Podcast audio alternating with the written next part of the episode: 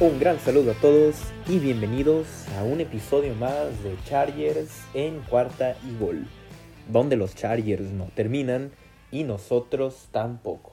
Yo soy Luis Chávez y estoy muy feliz, muy contento de que me puedan acompañar a un episodio más para hablar de este gran equipo, el equipo de Los Ángeles Chargers, que sin lugar a duda cada semana nos tiene mucho, mucho más emocionados y sorprendidos a más de alguno, que tal vez no esperaban este, este tipo de actuación por el equipo de los Chargers en el principio de la temporada, pero creo que el equipo ha actuado bastante bien, ha tenido muy buenas actuaciones y a más de alguno ha sorprendido. Y para hablar de todas estas sorpresas que hay en la NFL y sobre todo, obviamente, de los Chargers, todas las noticias, eh, todas las novedades también.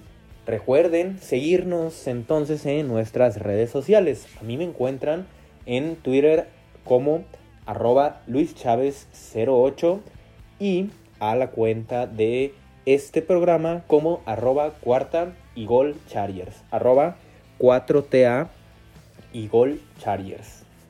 Muy bien, vamos a comenzar entonces ya a hablar de lleno sobre este partido que tendrán los Chargers.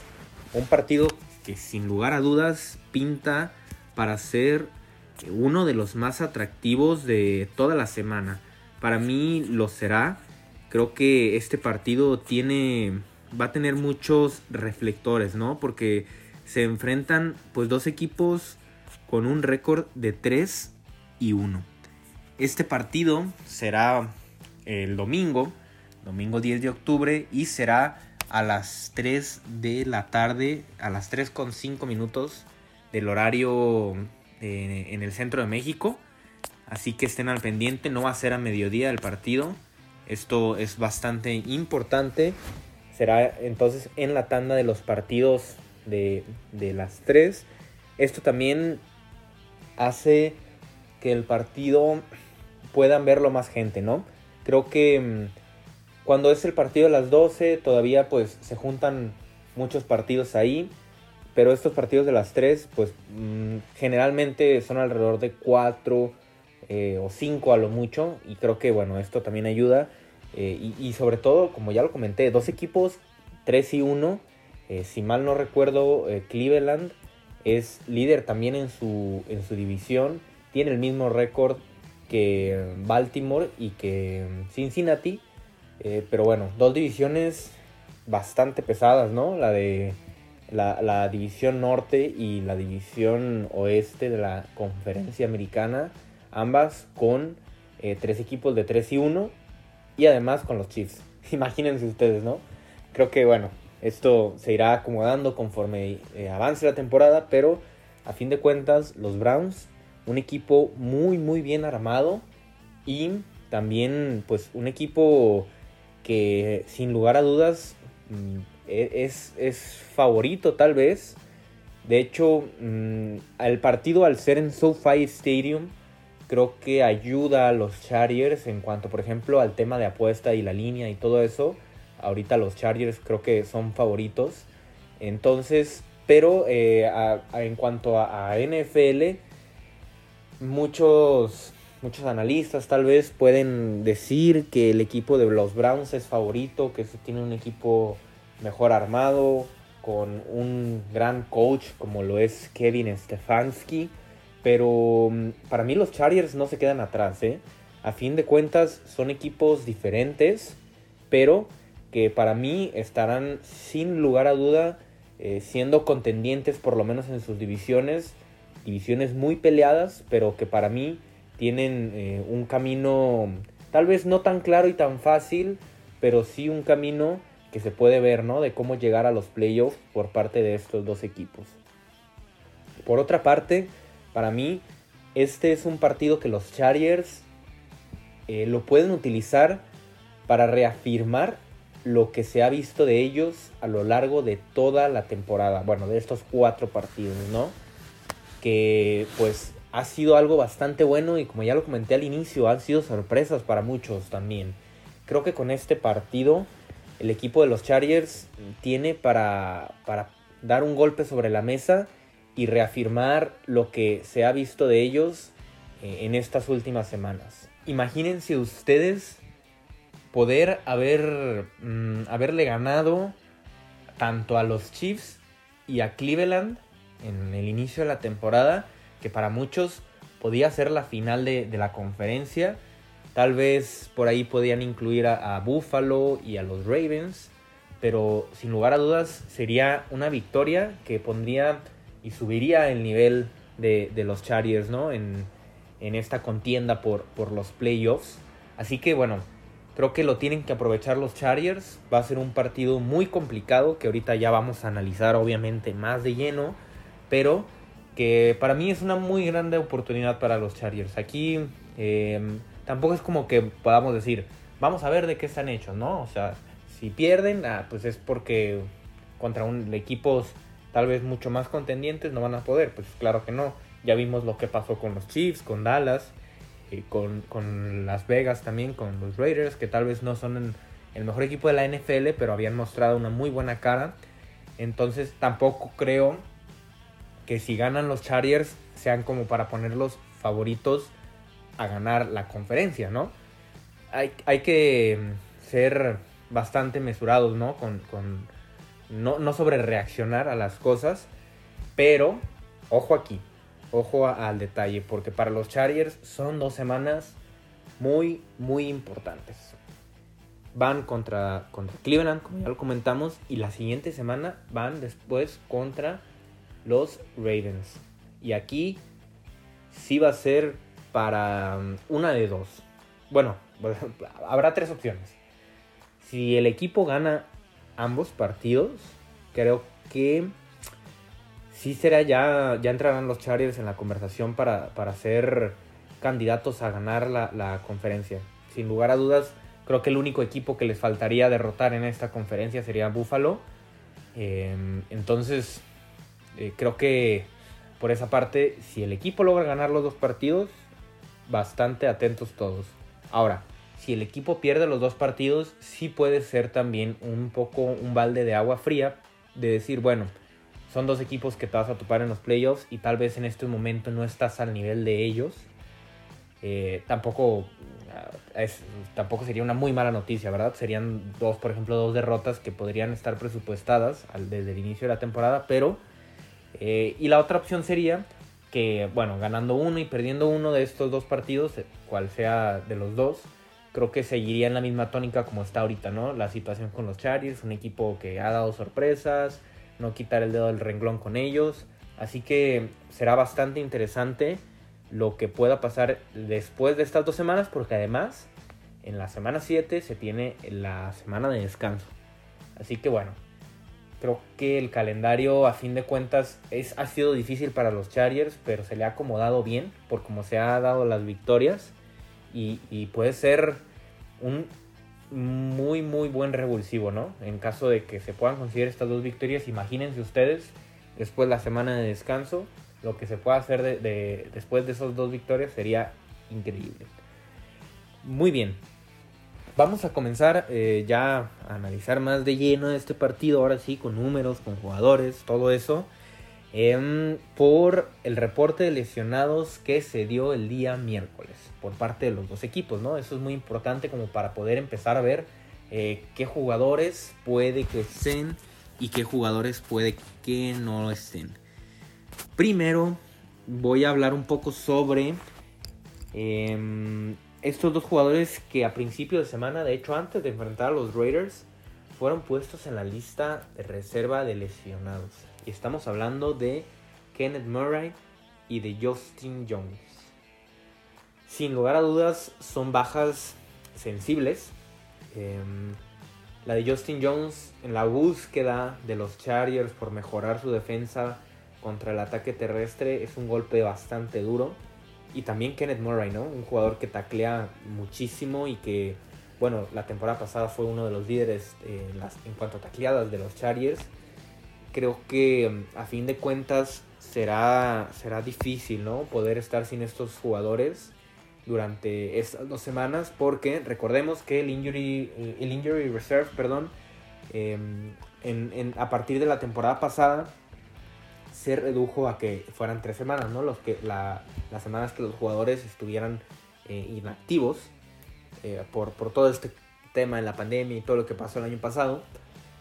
Entonces, eh, los Chargers podrían regresar a estos dos jugadores para que fueran designados de nuevo en la semana 8, después del bye week, que de hecho es algo que comentó Brandon Staley en la semana, ¿no? Que él espera y él confía en que estos dos jugadores estén listos ya para jugar en, la semana número 8. Y bueno, ¿qué pasa aquí?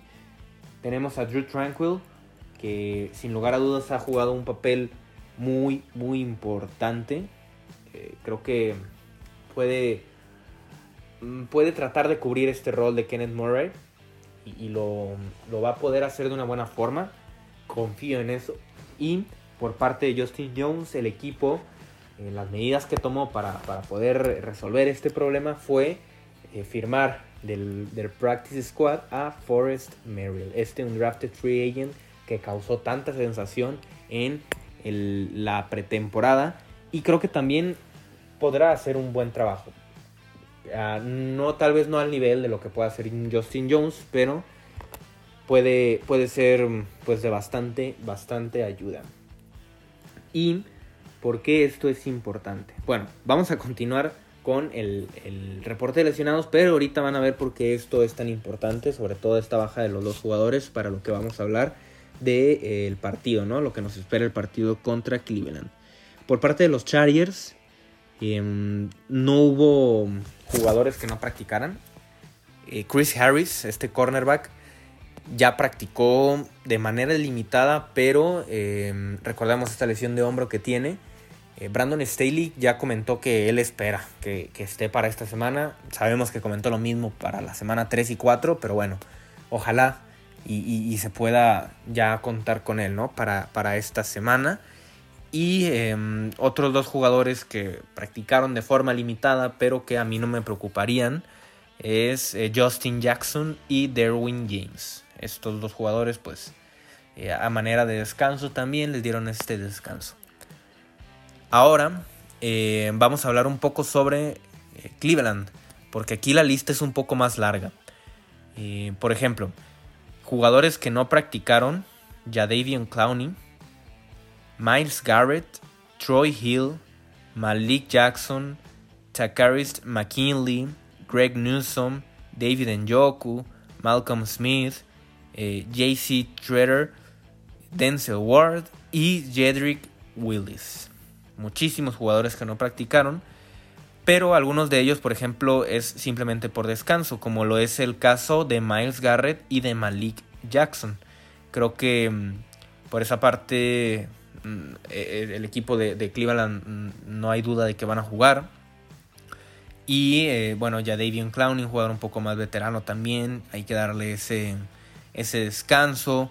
Eh, Greg Newsom, de hecho, pues bueno, este, este jugador eh, novato, pero a fin de cuentas creo que la mayoría de ellos va a poder jugar. Habrá que estar monitoreando eh, su estatus durante el jueves y el viernes, ¿no? Creo que eso es muy importante porque esto también jugaría un papel bastante, bastante decisivo, ¿no? En lo que pueda pasar en el partido. Eh, ahora mm, Odell Beckham, que también aparece este, en este reporte por la lesión que había tenido en el hombro en la semana, pues bueno, practicó de manera, mm, de, forma completa en toda la práctica, así que no hay problema con él. Y bueno, hablando ya entonces de estos lesionados, creo que podemos pasar un poco más ya a lo que será el juego. Em, y por parte, em, aquí, hay algo muy importante, ¿no? Hay que, hay que establecerlo desde ahorita porque creo que será lo que decide el juego. Sabemos que Cleveland es uno de los equipos que más corre el balón en toda la liga. Con ese dúo de, corredores, de running backs, en Karim Hunt y Nick Chubb, es, es, bastante peligroso y sabemos que el equipo de los Chargers, su mayor debilidad es eh, cubrir el, ataque terrestre ¿no? en esta defensiva. Así que lo que pueda hacer el equipo en esta parte creo que será eh, vital.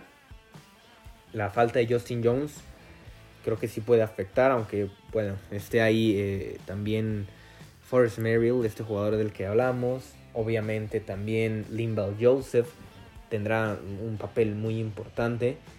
Pero mm, este juego terrestre, claro que preocupa y, es, creo que va a ser una de las claves. Y, mm, el equipo tendrá estos dos partidos, porque después contra los Ravens, que es el equipo que más corre en toda la liga, pues serán dos partidos para, poner a punto la defensiva terrestre, ¿no? Eh, contra el juego terrestre, perdón.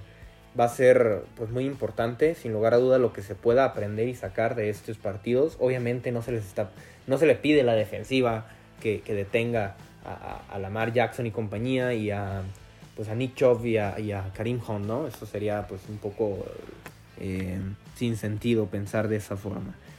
Pero por esa parte creo que jugará un papel muy, muy, muy importante.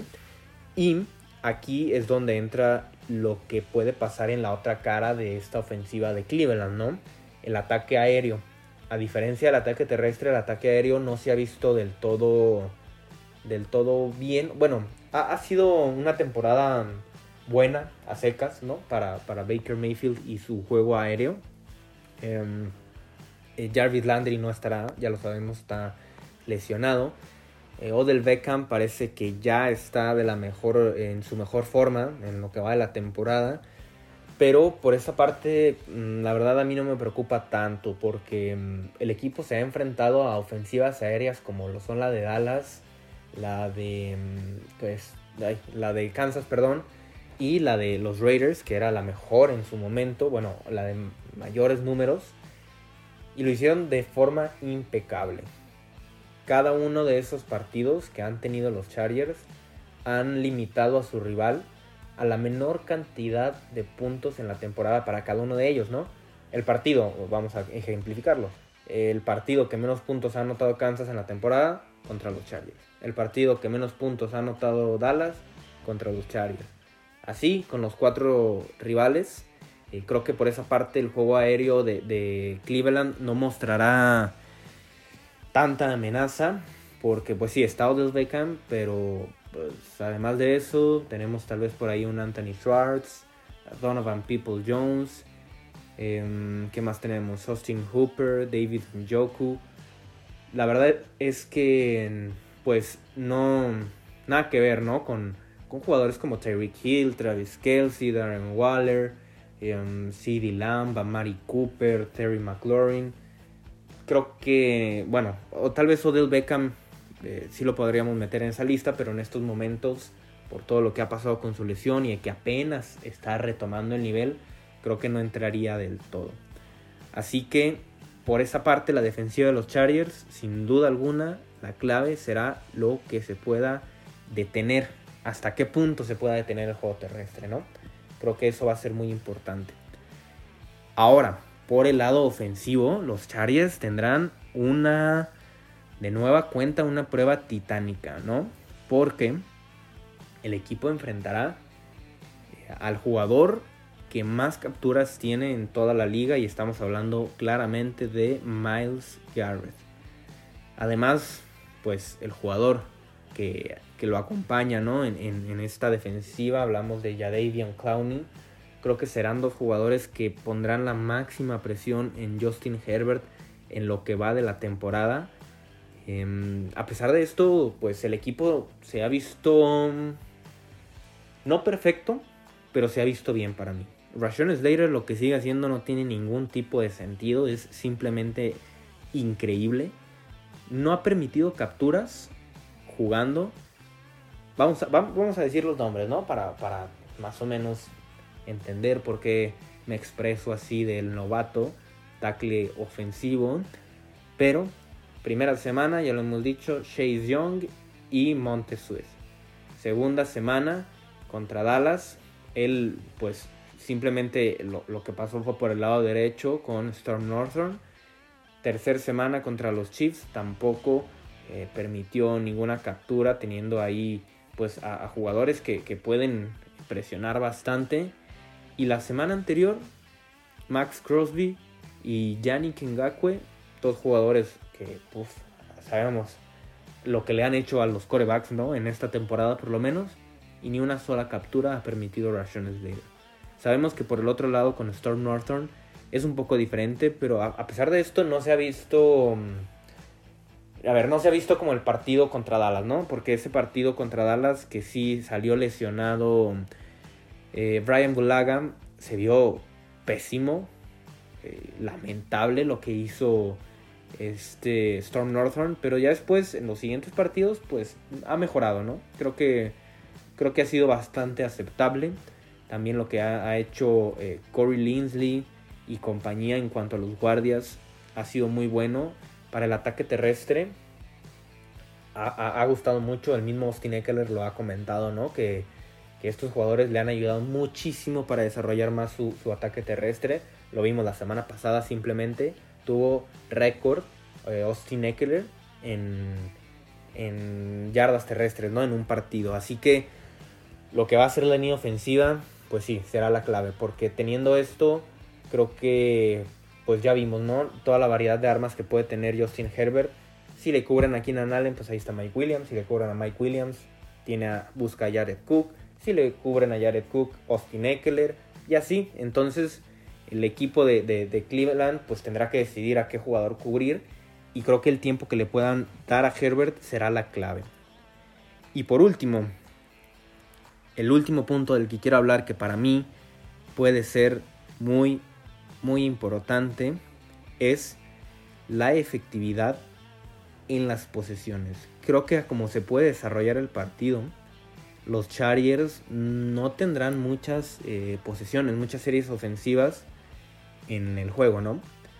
Porque sabemos que Cleveland es un, es un equipo que, que busca siempre estar en el ataque terrestre, se puede comer mucho más tiempo, ser dueño del reloj.